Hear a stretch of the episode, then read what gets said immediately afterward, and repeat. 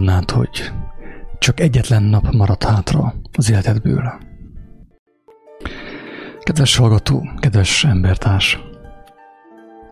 Ha szereted a kényelmetlen kérdéseket, mindenképp azt javaslom, hogy hallgass végig ezt a szélőadást.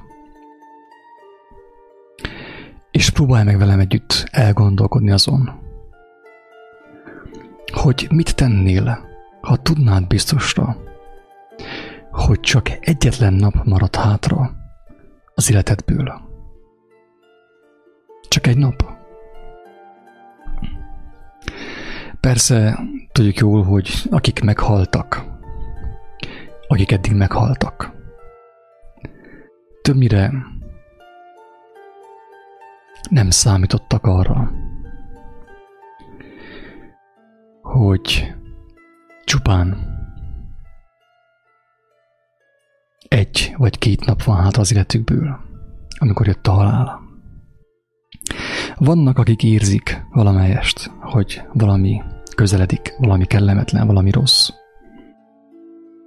De a legtöbb embert meglepetésképp ér az utolsó óra, a végső elszámolás ideje. Tehát, hogy igazából senki nem tudhatja biztosra, hogy már csak egy napja van hátra, sőt meg is mondatott az emberiségnek, hogy az utolsó óra úgy fog eljönni, mint éjszaka a tolvaj. A legtöbb ember nem lesz erre felkészülve. Ezért mondatik az is, hogy állandóan virasszatok, legyetek résen. Ne vak ációzzatok. Idézőjelben. Ne dorbizoljatok, hanem legyetek résen, mert sem az órát, sem a napot nem tudja senki, hogy igazából, hogy mikor fog eljönni, érte? A kaszás. Mikor fogja őt elvinni magával.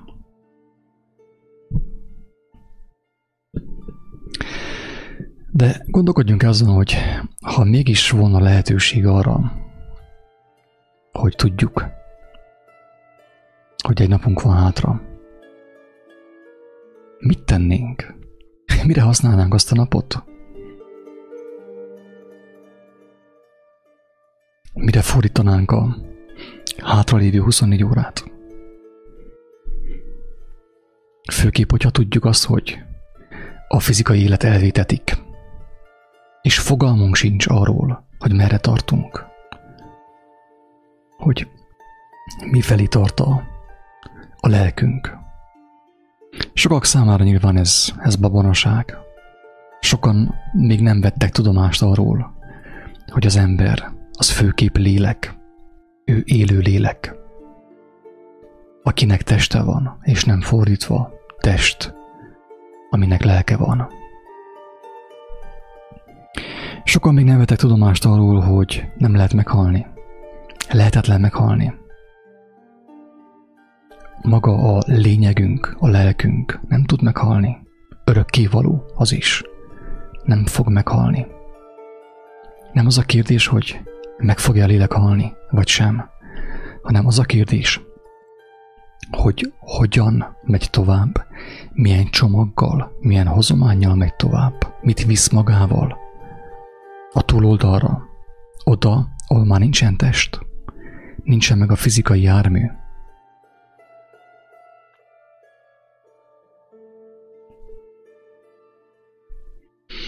Ezt a kérdést azért tettem fel magamnak és kedves embertársaimnak, mert egy beszélgetés egy kedves ismerősömmel arra indított, hogy feltegyem ezt a kérdést.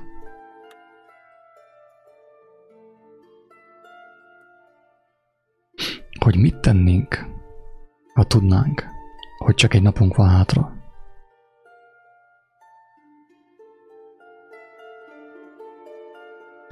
A kérdés az, hogy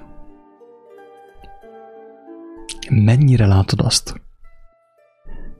hogy, hogy igazából nincs semmi garanciát, neked sem, nekem sincs semmi garanciám arra, hogy legalább egyetlen napom is még hátra van.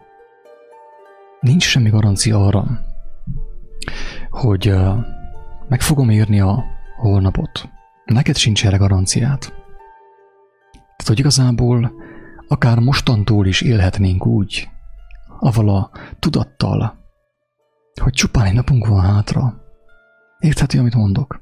Tudom, hogy hajmeresztő ez a gondolat. Sokak számára. De tudjuk azt is, hogy főképp a mai világban, ebben a modern, elszaladt világban, technikai világban, technokrata világban, nem az megy, aki a koros, hanem az, aki a soros.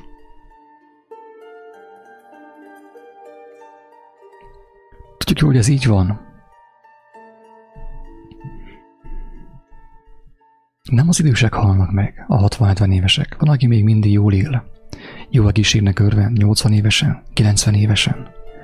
És vannak két-három éves gyerkőcök, Marosvásárhelyen a kórházban, akik leukémiával küzdködnek, szenvednek.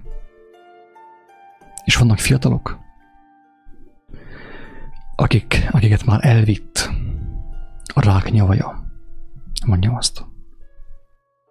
Az ég adta világon semmi garanciánk nincs arra, hogy holnap élni fogunk. Neked sincs, nekem sincs, senkinek nincs erre garanciája hogy holnap élni fog. Tehát akár tényként is kezelhetnénk azt, hogy csak egy napunk van hátra, talán még annyi sem. Mert megmondhatott Jézus által is, hogy úgy fog ő eljönni, és az életünk utolsó órája úgy fog eljönni, mint a tolvaj az éjszakában, amikor a legkevésbé számítanánk rá.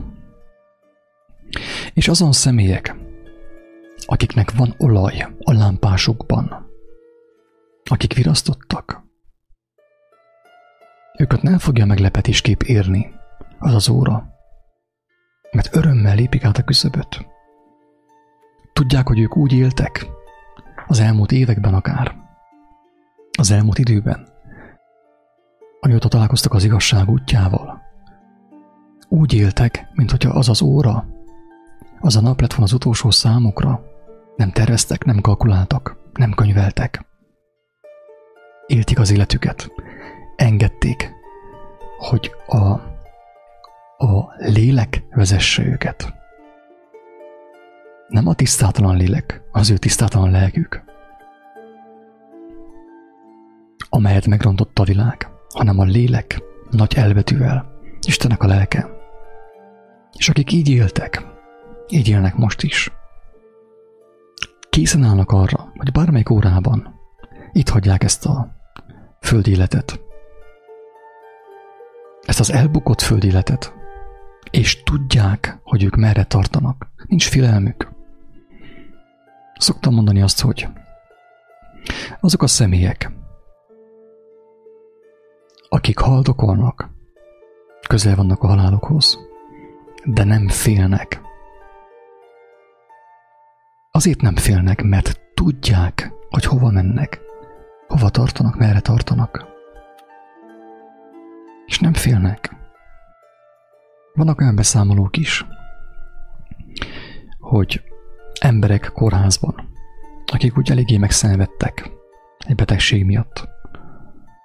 A hazugság és a bűn következménye a betegség miatt. Átlényegültek, kaptak egy ilyen kényszerbőtöt, amiben meg tudták ismerni Istent. Úgy távoztak az élők soraiból, hogy tátkarokkal, mert ők látták, merre tartanak. Olyan nagyon szép bizonság erről. Sajnos románul van. Aki nem ért románul, az nem érti. Nem érteti meg. Gábor Joán, azt hiszem, hogy Temesvári vagy Aradia, a személy, aki nyolc napot töltött kórházban, és nagyon sok ember látott meghalni a kórteremben. És elmondja, hogy milyen volt az, annak a személynek a halála, aki úgy halt meg, hogy tudta, látta, hogy hova megy, hogy kik viszik előtt, kik jöttek az ő lelkéért. És milyen volt annak a halála. Aki nem igazán tudta, hogy hova megy, vagy aki úgymond, akinek nem volt olaj a lámpásában, az egész életét eltékozolta, még az utolsó napokat is, az utolsó órákat is eltékozolta.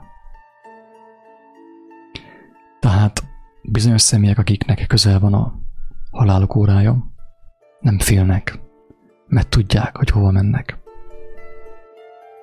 Viszont a legtöbb ember, mint látjuk, mint tudjuk, tapasztaljuk, az itt úgy eléggé félnek, nem csupán a haláltól, betegségtől, mindentől. Minden problémától, ami itt a Földön érheti őket.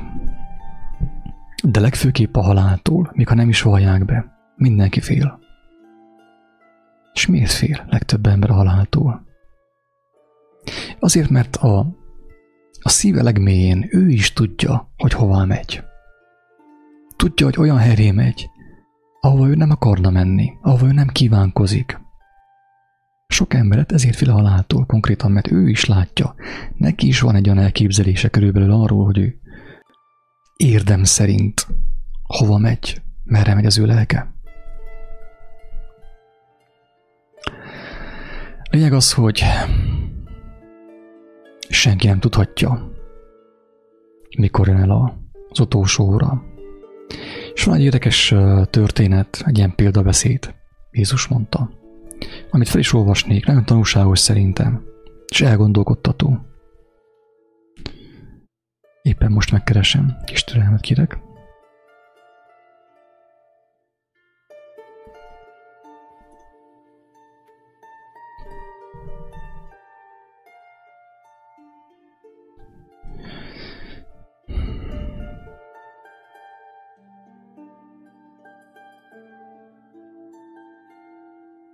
Megtaláltam.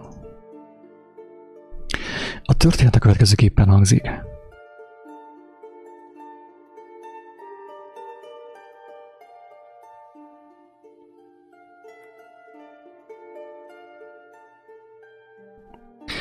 Egy gazdag embernek bőségesen termett a földje.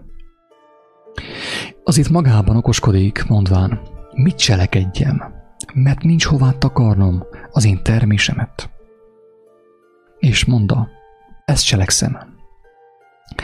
Az én csüreimet lerontom, és nagyobbakat építek, és azokba takarom minden kaponámat, és az én javaimat. És ezt mondom az én lelkemnek, én lelkem, sok javaid vannak, sok esztendőre eltéve. Tedd magadat kényelembe, egyél, igyál, gyönyörködjél, élvezt az életet. Monda pedig néki az Isten, bolond, az éjjel elkérik a te lelkedet te tőled, amiket pedig készítettél, kiéi lesznek. Így van dolga annak, aki kincset takar magának, és nem az Istenben gazdag nem az Isten ismeretében gazdag. Drága barátaim!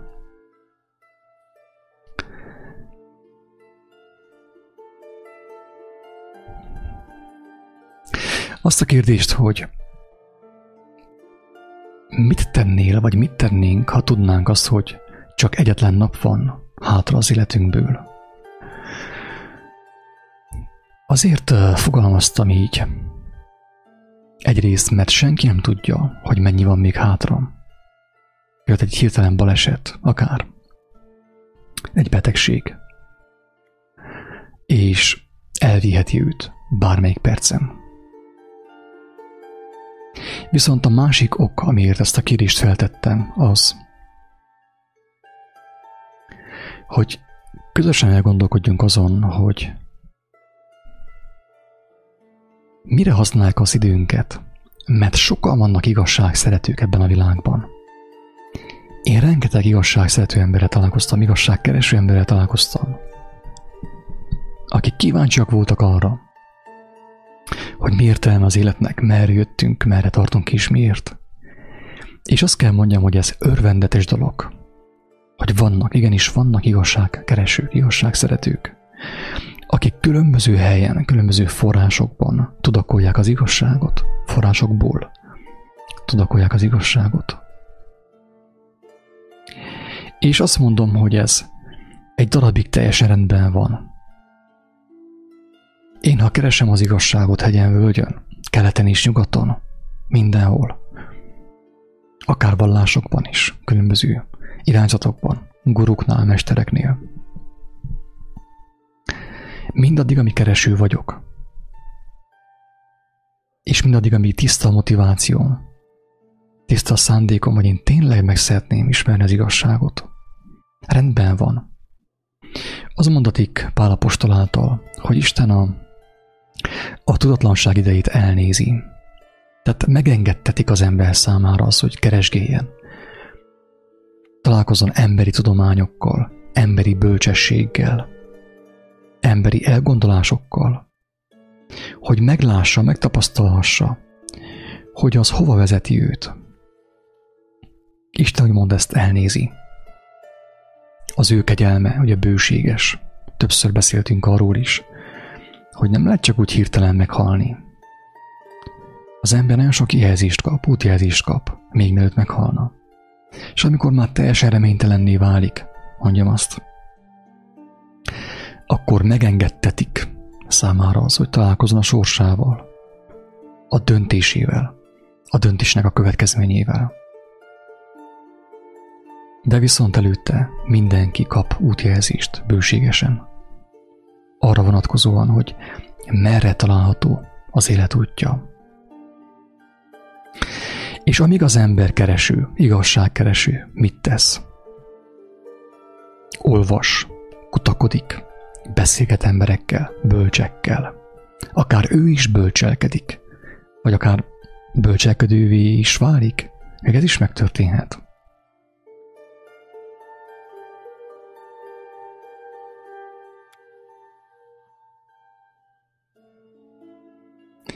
És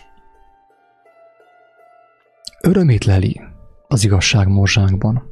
Az igazság öröm, drága barátaim.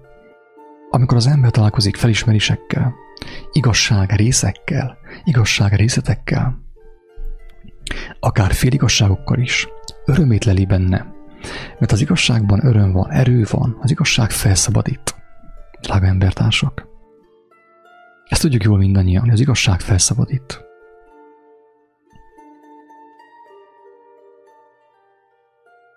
De hogyha megnézzük azt, hogy milyenek azok a források, azok a személyek, akiktől mi tudakoltuk a, az igazságot, hogy hova vitte őket az ő igazságuk. Akkor vajon elgondolkodunk-e, hogy szeretnénk-e oda menni, ahova ők jutottak az igazságukkal? Sok értelmes író van, költő, ünnepelt mondjam azt, a tanító, mester. De viszont egyikről tudjuk azt, hogy a vonat elé vetette magát. A másik meg nemi betegségben halt meg, szenvedett. A harmadik a halálos ágyán békétlenségben volt.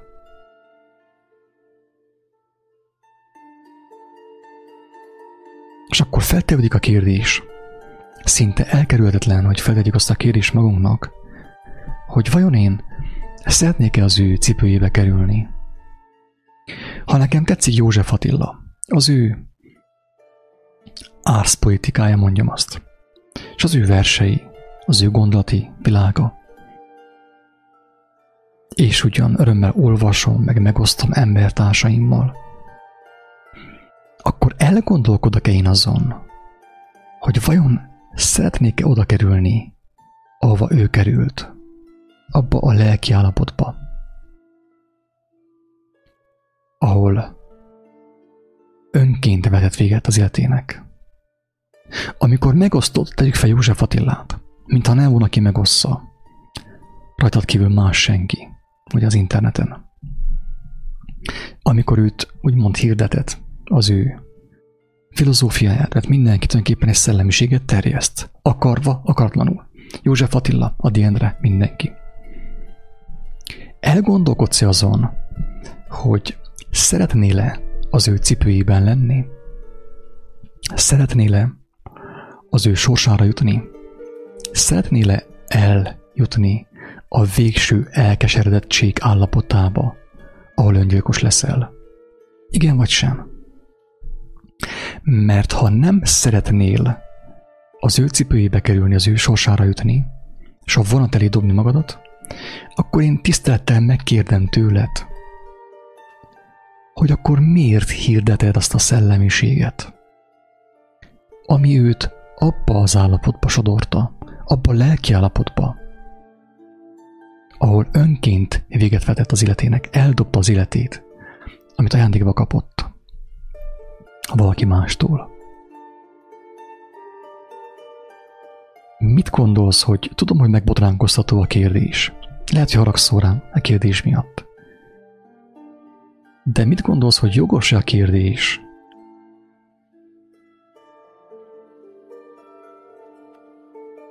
Jogosan kérdem tőled azt, hogy ha nem szeretnél az ő sorsára jutni, miért hirdeted, miért reklámozod azt a szellemiséget, amely őt elvitte arra a pontra, hogy öngyilkos legyen? Jogos ez a kérdés, vagy sem? Én úgy vélem, hogy jogos. Mert hogy igazából mindenki, minden egyes személy oda kerül, arra sorsra jut, ahova viszi őt az a szellemiség, ami benne van. József Attilát nem egy ilyen idegen külső szellemiség, egy másik írónak a szellemisége akár. Egy másik költőnek vagy művésznek a szellemisége vitte oda, ahova ő eljutott. A végső, utolsó órájában, hanem az a szellemiség, amit ő magában felgyűjtött, felhalmozott. Akár kívülről, különböző forrásokból. És ami által ugye mellesleg egy híres költő lett. Jelzem, hogy én is szerettem József Attillát. Valamelyest azonosultam is néhány versével. E kép szinte önkritikával mondom, teszem fel a kérdést magamnak is.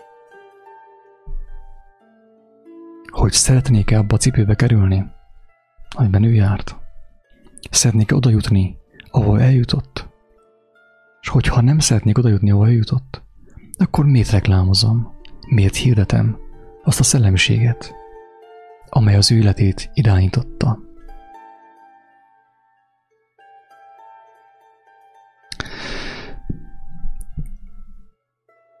Meggyőződésem, hogy József Attila is nagyon sok mindent meglátott a világból, meglátta a világnak a, az árny oldalait. A remény sugarát viszont nem látta meg, mert ha meglátta volna, akkor elképzelhető, hogy nem vett véget önként az életének. Így van-e? Tehát ő meglátta, hogy milyen gonosz a világ, milyen sötétség uralkodik a világban. De nem látta meg, hogy, hogy van egy olyan keskeny ösvény, amelykel világosság van. Mert hogyha meglátta volna, lett volna reménye, és megvárja azt a véget, amelyet az örökkévaló Isten szán neki, és nem vet véget önként az életének. Így van nem?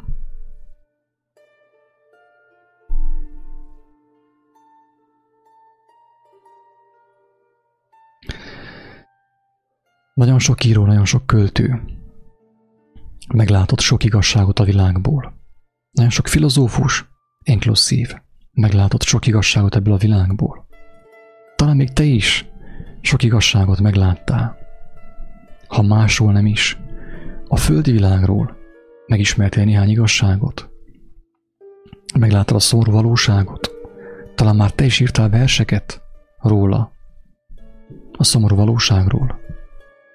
De vajon az elegendője számodra, vagy bárki más számára, Ahhoz, hogy megmeneküljön.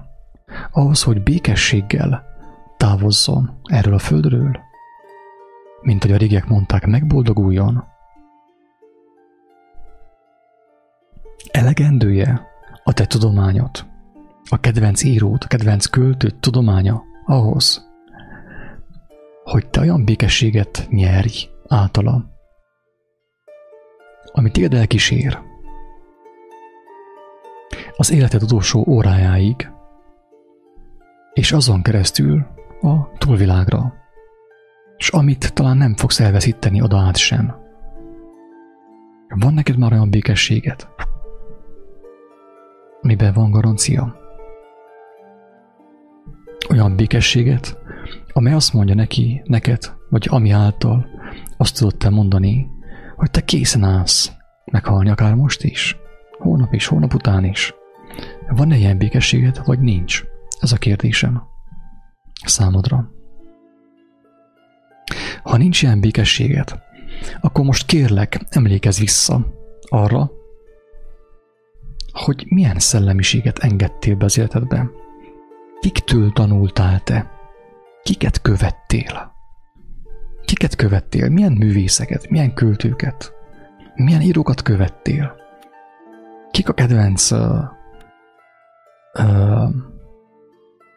szellemi vezetőid neked? Mert úgy, úgy igazából akik a kedvencek, ugye, az írók, költők, a művészek közül, ugye, a színészek közül, azok valamelyest a szellemi vezetőid neked, még akkor is, ha tagadod ezt a egyszerű tényt, hogy ők vezetnek téged, hogy megvezetnek-e, vagy vezetnek, azt nem tudom. Azt te kell tudd. Te kine lást.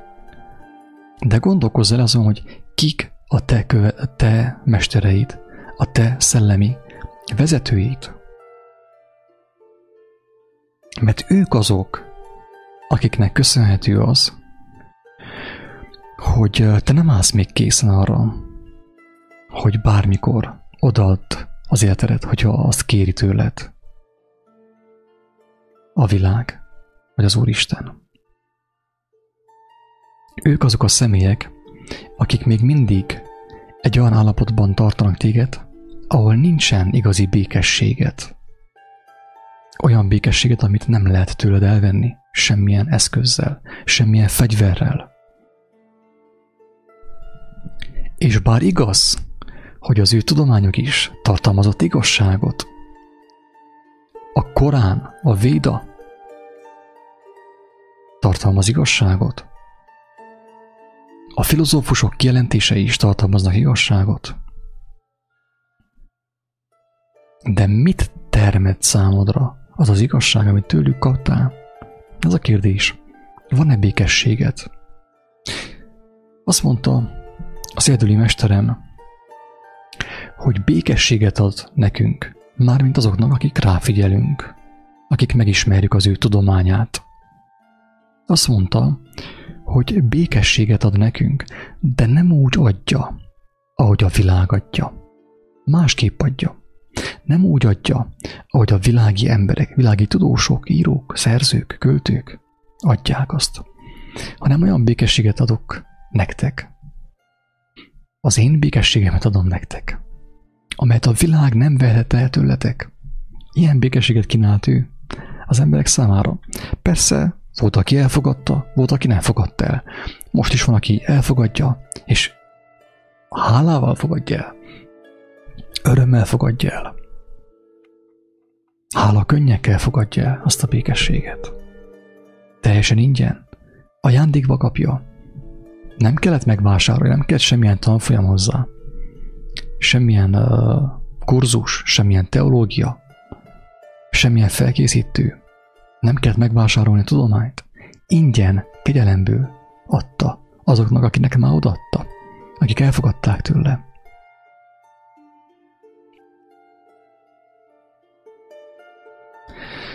Aki valamennyire ismeri az ő életútját, az ő kijelentéseit, az ő tudományát, tudja, hogy nagyon súlyos kijelentései voltak neki, nagyon megbotránkozható kijelentései voltak, szinte ilyen önteltnek, nagyképűnek hangzó kijelentések, amikor azt mondta, hogy Én vagyok az út, az igazság és az élet. Senki sem mehet az életre, az igaz életre, az örök életre csak én általam, az atyához csak én általam. Hú, ez nagyon kemény. Vagy nagyképű, vagy pszichopata, vagy őrült, vagy öntelt, vagy pedig, vagy pedig igaz. Döntse el mindenki. Aki megismerte őt, megismeri őt, döntse el magának, hogy ő nagyképű volt, öntelt volt, pszichopata akár, vagy pedig igaz volt. Tudtommal az én ismeretem szerint, amit eddig megismertem Isten kegyelméből, róla, nem volt öntelt. Nem önös célból, önös érdekkel, önreklámozással, vágyával tette ő ezt a kijelentést.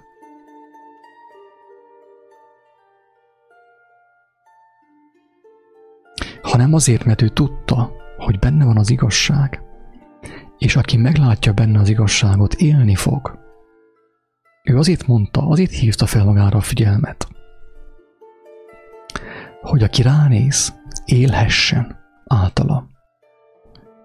Igen, igen, de hát megkérdezhetjük azt jogosan, hogy hát de vajon csak ő az, vagy honnét tudhatjuk, hogy az igaz, amit ő mondott? Onnét, drága barátom, hogy ő nem csupán a szavaival tett bizonyságot arról, amit ő mondott és mutatott, erről a kemény kijelentésről, nem csupán a szavaival, egy ilyen kocsmai vitában, hanem a hatalmával, ami számára megadatott fentről, a mindenhatótól. Nem csupán beszélt. Ő vigasztalt, lehajolt a por, porba, a porban fetrengő emberekhez, felemelte őket. Nem csupán felemelte, meggyógyította őket. Fizikai betegségeikből, lelki bántalmaikból, ördögeiktől megszabadította a hazugságaiktól, feloldozta őket a bűneikből, megbocsátotta bűneiket, a halottat feltámasztotta. Nem csupán egy ilyen ékes szóló volt ő, ilyen nagy dumás ember, hanem ő az életével nap mint nap megmutatta, hogy amit ő mondott, azt nem most találta ki, az örök igazság. Ő is elfogadta azt a mindenható Istentől, sőt, megüresítette magát, hogy alkalmas legyen az igazság befogadására, annak megmutatására. Nem voltak ragaszkodásai, nem akart pénzt gyűjteni, nem számigált, nem könyvelt, nem kért neki semmi. A világból neki nagyon kevés kellett. Egy kis kenyér, és Szamárháton ment be, Jeruzsálembe, hogy elfogják őt, és kivégezzék. Nem egy arab telivéren, ő az életével, a, az ő jelenlétében megjelenő erővel, hatalommal tett bizonyságot arról, amit ő mondott igaz. Végül meg azáltal, hogy volt bátorsága önként átadni magát a hóhírnak. Nem meg akarsz ölni? Tessék, öljél meg! Akkor sem fogom megváltoztatni a kijelentéseimet. Nem fogom azt mondani, hogy oké, na belátom, amit mondtam, az hülyeség, az hibás, nem. Ő azt mondta, hogy amit én mondtam, nektek, az örök élet, még akkor is, hogyha megöltök engem, nyugodtan megölhettek, meg is kínoszhattok, szembe is köphettek, ki is gunyolhattok. És meg is tették ezt vele. Le volt tesztelve az ő kijelentése. Durván, keményen, meg volt a tűzpróba, az ő kijelentésének a tűzpróbája?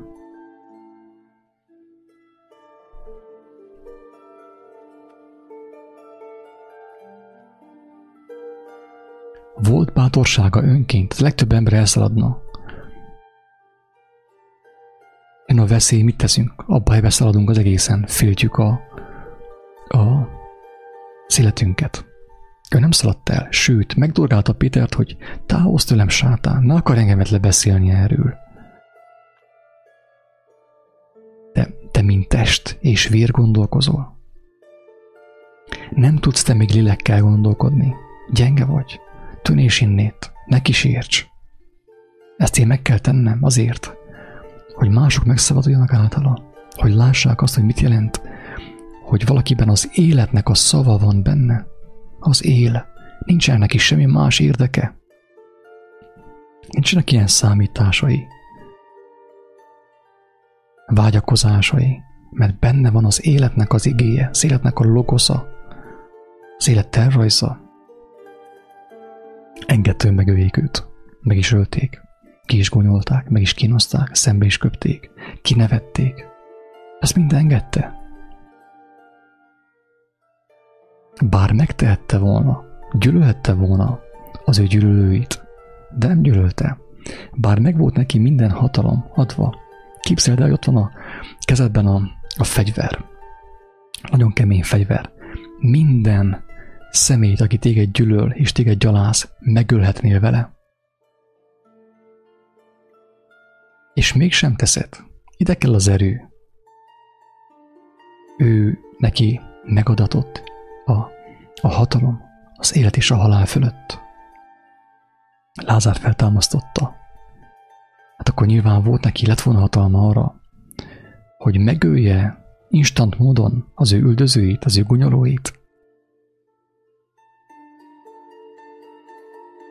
Nem tudták volna őt legyőzni fizikailag sem, hogyha ő úgy rendelkezik, ha ő úgy akarta volna. Bár volt neki hatalma arra, hogy megsemmisítse az egész Jeruzsálemet, perceken belül, teljesen felégesse az egész Jeruzsálemet. Nem tette. És ehhez kellett az igazi hatalom, találka barátom, hogy bár ott a fegyver és nyugodtan ölhetsz, pusztíthatsz vele, nem teszed meg. Ide kell az erő, a hatalom. Neki ez meg volt. Ezzel is bebizonyította azt, hogy ő nem magától szólt, hogy ő Istentől szólt. Engedte, megöljék őt. És miután megölték, az ő lelke visszament a testébe, és a, test, a testet feltámasztotta, meglevenítette, mert az ő tiszta lelke, ő tiszta lelkének hatalma volt a test fölött. Legyőzte halált szó szerint, és ezáltal is bizonságot tett arról, hogy amit ő mondott, az nem csupán egy másik filozófia Görögországból, vagy Franciaországból, hanem az életnek a tudománya a mennyek országából.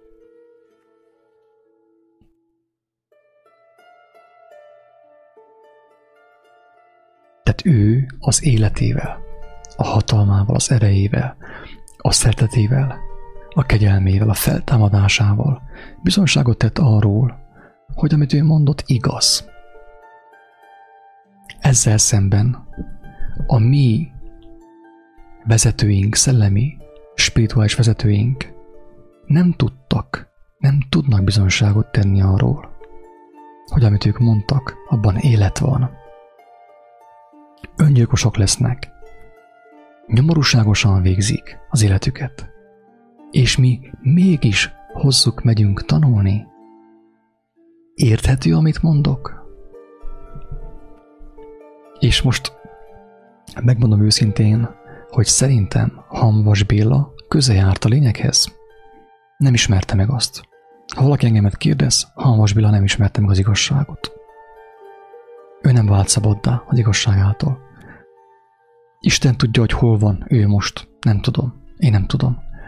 De ő a halálos ágyán Bevallotta, hogy ő nem ismerte meg az igazságot. A halálos ágyán kétségekben volt Hanvas Béla. Szeretem én is őt, Vörös Sándort is. Sok mindent megmutattak az emberiség számára. Arról, ami nem működik jól, ami rossz. Megmutatták, hogy a világ miért rossz, de erre most már lassan mindenki képes. Még ha nem is olyan ékes szólással, mint Hamvas Béla vagy Vörös Sándor meg tudták mutatni azt az emberiség számára, hogy mi az, ami nem jó. De meg tudták-e mutatni, hogy mi az, amiben élet van? Ez a kérdés. Én úgy látom, hogy nem. Mind a ketten közel voltak. Elmentek a, a mennyek országának a kapujáig, és ott megtértek. A menny kapujában irányt váltottak, és visszamentek a világba. Hanvas Béla a halálos ágyán avval a gondolattal küzdött, hogy vajon tudott-e ő úgy élni, ahogy gondolta, hogy kéne élni. Dilemmákban volt ő, dilemmában volt ő.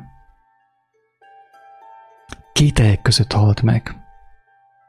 És most mondom a legdurvábbat, most légy szíves kapaszkodjál meg, főképp, hogyha Hanvas Béla rajongó vagy. Most mondom a legkeményebbet. És nem rossz szándékkal mondom, hanem hanem aval a szándékkal, hogy valaki ebből megérti a lényeget, és belekapaszkodik a lényegbe, és meg fog menekülni általa. Most nem tudom a szó szerint idézni, de a lényeg a következő. Azt mondja, hogy Hanvas Béla, hogy uh, akkor lettem volna boldog. Tehát ezzel kimondta az, hogy nem volt boldog. Érthető? A te mestered, az én mesterem, a világi mester. Legalább volt benne annyi gerinc, annyi tisztesség. Hát, ha Isten ezt uh, úgymond uh, figyelembe vette, amikor átengedte őt a, a szélet és a halál kapuján. Adja Isten tényleg, hogy legyen ott, ahol egy megmenekült lélek van. De Hamos Béla bevallotta, hogy ő boldogtalan volt, mert aki nem boldog, az boldogtalan. Így van-e? Kell ezen még filozofálni, vagy nem? Akkor lettem volna boldog. Múlt időben fogalmazta. Azt mondja, az életem elcsúszott. Tele agyaltam az életemet. Agyaltam befelé, agyaltam kifelé. Sok könyvet írtam. Sok mű alkotást. Sok művet lefordítottam. De nem voltam boldog. Emberek, én vagyok Hanvas Béla. És közlöm veletek, hogy nem voltam boldog egész életemben. És azt mondja, hogy akkor lettem volna boldog, ha egy lehettem volna a tizenkettő közül, és hallhattam volna őt, Jézust. Ezt mondta Hanvas Béla. A nyomorúságos életének az utolsó óráiban megdicsőítette a királyt, drága barátom, Hanvas Béla. Kijelentette, magáról, hogy ő nem volt boldog. Akkor lett volna boldog, hogyha hallhatta, egy lett volna 12 közül az apostolok közül, és hallhatta volna őt élőben. A magyarországi bálvány, a legnagyobb magyar filozófus, volt annyi gerinc és tisztesség benne, hogy a nyomorúságos életének az utolsó órájában talán megdicsőítette Jézust, elmondta, hogy, hogy ő akkor lett volna boldog, ha egy lett volna a tizenkettő közül, és hallhatta volna őt. Most következik a még keményebb kijelentés. Almos Billa az a hatalmas lángész, műfordító, filozófus, akit Postumus felavattak mindennel, minden díjjal felkentek. Ő nem tudta azt, amit a gyermek tud. A nagy intelligenciájával nem jutott el arra, az egyszerű felismerésre és értésre, amit egy gyermek alapból tud. És pedig arra, hogy ő hallhatta volna Jézust éltében. Ő ezt nem tudta. Én nem tudom, hogy hogy olvastál a Bibliát, Hanvas Béla. Nem tudom felfogni azt, hogy Halmas Béla milyen szemüveggel olvasta az evangéliumot. Hogy nem tudta megérteni azt, hogy Jézust mindenki hallhatja, aki őt keresi, és aki őt megtalálja, aki találkozik vele. Halvas bevallotta, hogy ő nem találkozott vele, mert ő a védákkal volt elfoglalva. A hindu védákkal volt elfoglalva. Ő Jézusra nem találkozott. Ő nem tudta, ezek szerint, vagy nem vette komolyan, vagy nem hitte el, hogy ő nem csupán meghalt, hanem fel is támadt, és él. Hanvas Bill azt nem tudta, és mégis emberek ezrei követik Hanvas Billát, olvassák a könyveit.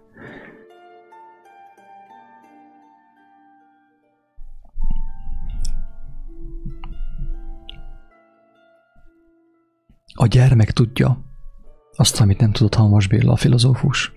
A gyermek tudja. A gyermek, amíg még gyermek tud lenni, addig ő hallja Jézust. Azt a lelket, ami őt feltámasztotta a halálból. Hanvas Billa aggyal gondolkodott, csak nem tudott mással gondolkodni. Ezek szerint csak aggyal. Jézusról. Mert ő úgy gondolta, hogy akkor lett volna boldog, hogyha fizikailag látta volna Jézus személyét, és fizikailag hallotta volna az ő hangját. De az evangéliumból nem értette meg. Az evangélium bement a, az ő fülén, az ő szemein, bement az ő agyába, de nem ment le az ő szívébe. Nem terjedt szét az ő lelkében az evangélium. Hamvas Bilának nem terjedt szét a lelkében az evangélium, és nem értette meg, nem érezte meg, hogy Jézust bárki hallhatja.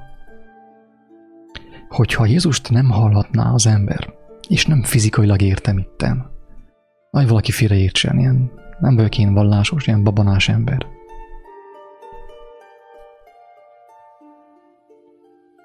hanem ha Jézust nem hallhatná az ember, nem kaphatna tőle az ő lelkéből kijelentéseket,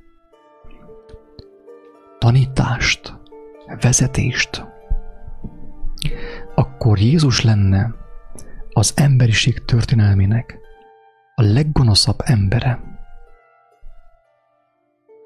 Mert ő azt mondta, hogy gyertek én hozzám, Gyertek ide hozzám, mindannyian, akik megfáradtatok. Világi terheitek súlya alatt, és én megnyugoszlak titeket, elveszem a világi terheiteket, elveszem. És adok helyettem mást, más terhet. Vegyétek magatokra az én terhemet.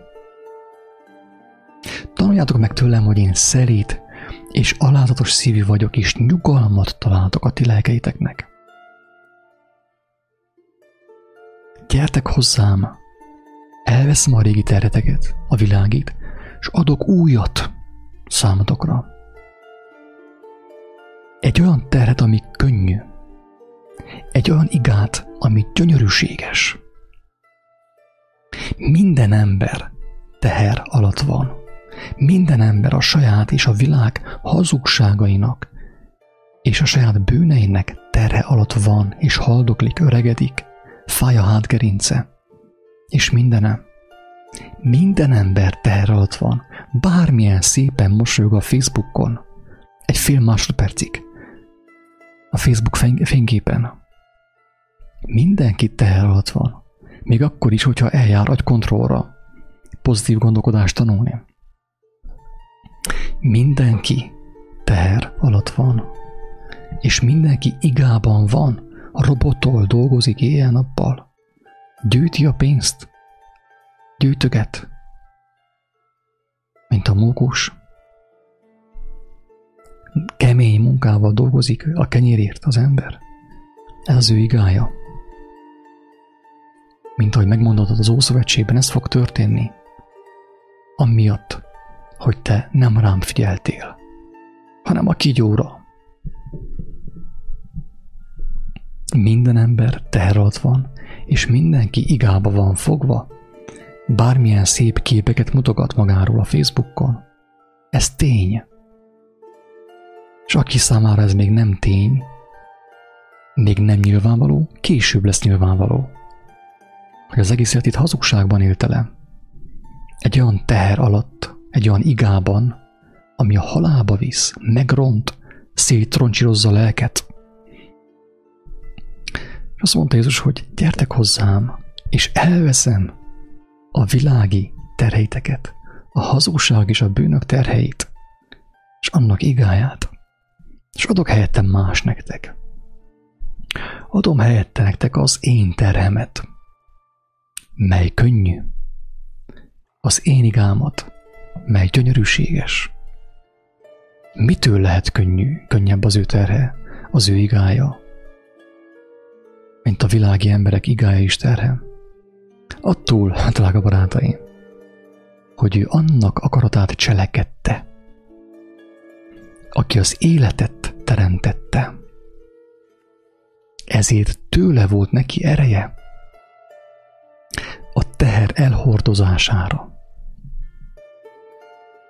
És ezért lelte ő örömét abba az igába, abban az igában. Gyönyörűséges volt az ő igája. Miért? Az émet Istentől való volt. Az élet szerzőjétől.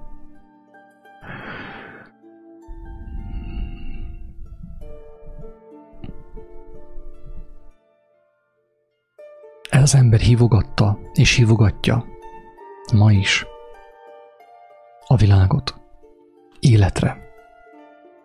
De a világ hanvasbila után szaladt, a filozófusok után szaladt,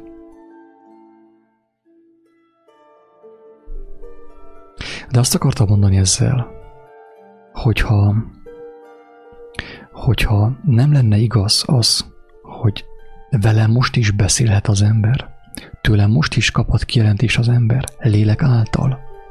Hogyha ez nem lenne igaz, drága barátom, akkor ő lett volna a legalatomosabb, megtévesztő, a földkereksége, Jézus.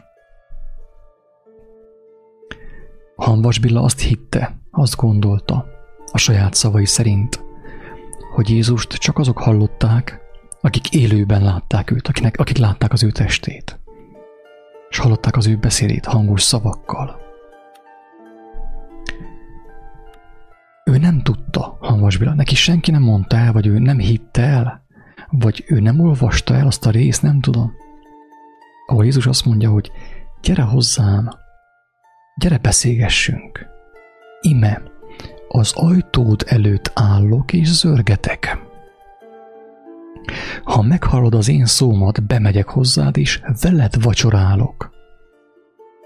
És beszélgetünk, és fogod hallani az én hangomat. Halmas Billa úgy halt meg, hogy azt mondta, hogy akkor lett volna boldog, ha egy lett volna a tizenkettő közül, és hallotta volna az ő hangját, ő nem tudta, hogy az ő hangja még most is hallható. A legtöbb gyermek, aki még gyermek, hallja az ő hangját most is. Mindenki, aki alázattal, gyermeki alázattal, megtört szívvel Istenhez kiáltott, megkapta választ, hallotta és hallja az ő hangját. Érthető? De Hanvas Bélát a saját tudománya, az emberi tudomány megakadályozta abban, hogy meghallja az ő hangját. Emberek ezrei követik őt, fajják az ő könyveit, amelyekben van igazság. Persze van igazság. Hogy ne lenne igazság Hanvas Bilának a szavaiban, könyveiben? És a tanítványának, Vörös Sándornak a könyveiben? Hogy ne lenne igazság? De te akarsz egy olyan szemét követni, egy olyan szemétől tanulni, aki a halálos ágyán meg zavarban volt, nem tudta, hogy akkor most én tudtam-e igaz módon élni, vagy nem. És aki kimondta, hogy ő nem hallotta Jézust, azt, aki feltámadt. Ha te őt akarod követni, akkor ne csodálkozz, hogyha az ő sorsára jutsz. Az utolsó órában nem reménnyel leszel telve, meg békességgel, amit nem vehet el tőled a világ, hanem félelemmel és kétséggel, hogy vajon hogy éltél te. Tudtál-e úgy élni? Ahogy kellett volna?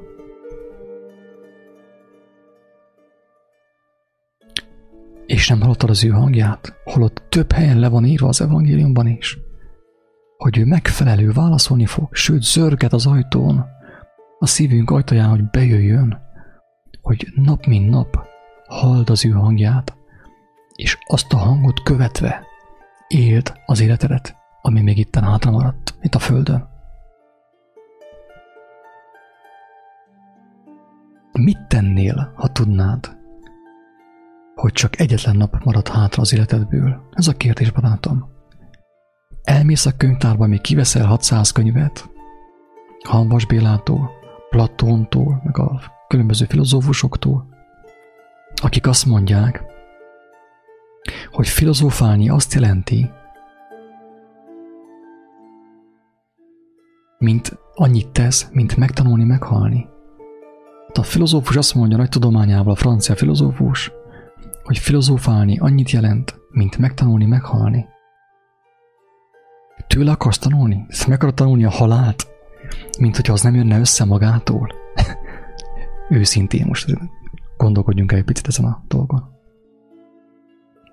Olyan embert akarsz követni, aki azt mondja, hogy, hogy filozófálni azt jelenti, hogy megtanulni, meghalni. Gyere, filozófáljál te is. Tanuljál meg meghalni.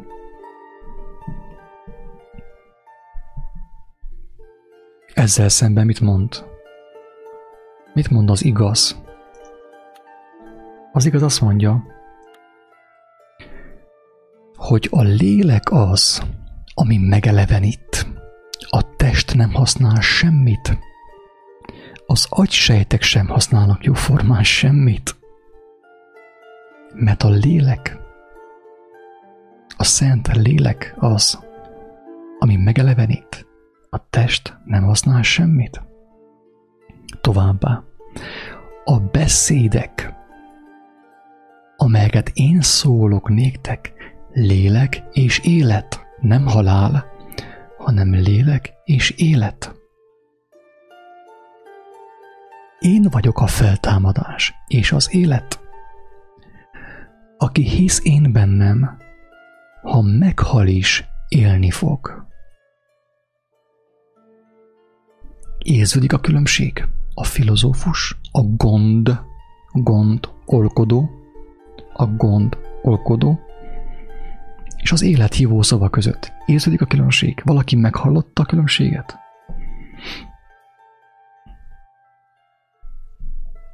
Drága barátom, nincs semmi garanciád arra, hogy te holnap élni fogsz. Semmi az ég adta világon. Nekem sincs erre garanciám. Egyáltalán. A kérdés az, hogy a, a hátralévő napot, a hátralévő órát, órákat mivel fogod tölteni?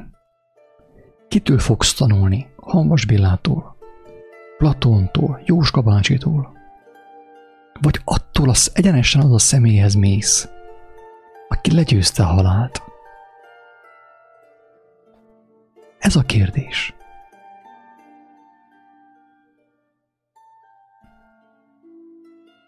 És akkor zárásképp elmondanék egy történetet, egy rövidet. Amikor Jézus a kereszten volt, mellette két lator volt, két gazember bűnöző. Egyik gonyolta őt. Azt mondta, hogy hát Isten fia, hogy akkor szabadíts meg magadat, szabadítsál meg minket is. Gonyolta őt. A másik lator, a másik gazember. Azt mondta, hogy hogy te nem látod, hogy mi, te meg én, a hazugságaink, a bűneink, a gonoszságunk miatt szenvedünk itt a kereszten. Megkaptuk a méltó jutalmunkat. Te is, én is. De ez itt mellettünk, ártatlanul szenvedő nem tett semmi rosszat.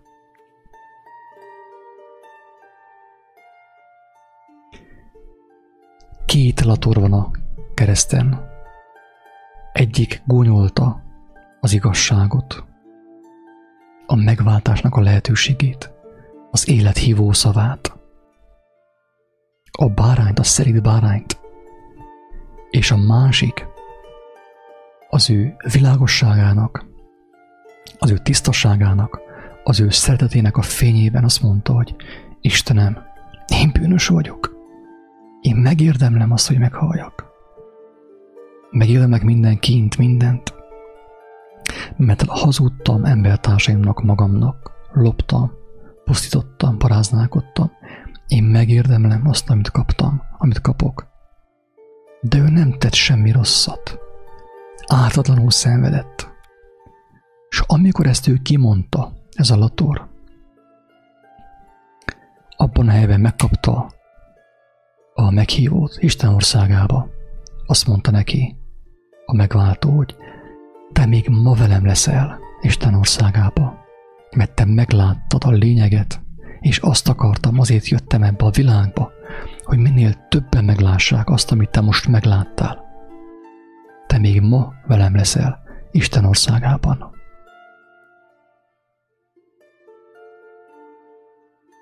Ennek a latornak kevés volt hátra az életéből, talán csak percek voltak hátra.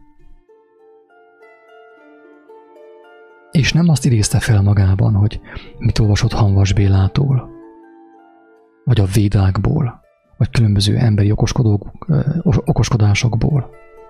Nem azt idézte fel magában, hanem engedte, hogy a Krisztus világossága megmutassa az utat számára. Nem káromkodott, nem szitta Istent, nem gonyolódott, hanem belátta, hogy ő gyarló ember volt, gazember volt, lator volt, és megérdemelte azt, amit kapott. Belátta, hogy az egész életét elbaltázta, mert az embereket követte, az emberi szokásokat, az emberi értékrend szerint élt, élte az életét. Ő ezt belátta, és az utolsó napon, az utolsó órában, ami még hátra volt számára,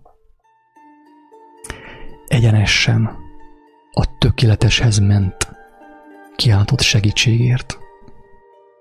Nem a filozófushoz, nem az okoskodóhoz, nem a bölcselkedőhöz, nem Bodó Attilához, meg a társaihoz, hanem a tökéleteshez. Mert ő azt mondta, hogy hozzám gyertek, mindannyian, akik megfáradtatok világi terétek súly, súly alatt, és én megnyugoszlak titeket.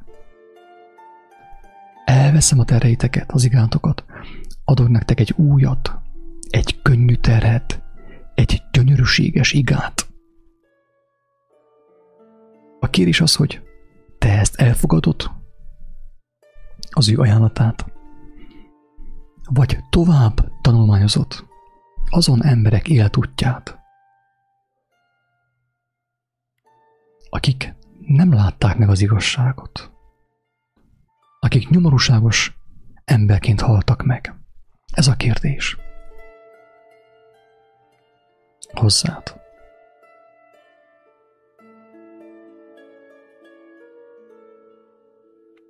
Azt a napot, ami még számodra hátra van. Mire fordítod? A tekintetedet, a figyelmedet. Mire és kire fordítod? Azon személyekre, akik valamilyen úton jártak, ami végül a nyomorúságba, a szomorúságba torkollott, a csalódottságba torkollott.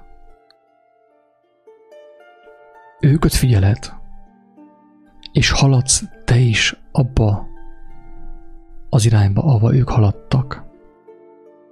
A szomorúság, a végső elkeseredettség felé. azon személyekre nézel, akik talán az élet útján vannak, vagy pedig te magad rálépsz az útra, az élet keskeny útjára, amelyet Jézus kijelölt számunkra az ő beszédével, tanításával, az ő életével, az ő szeretetével, az ő irgalmával. Isten áldja mindenkit, sziasztok!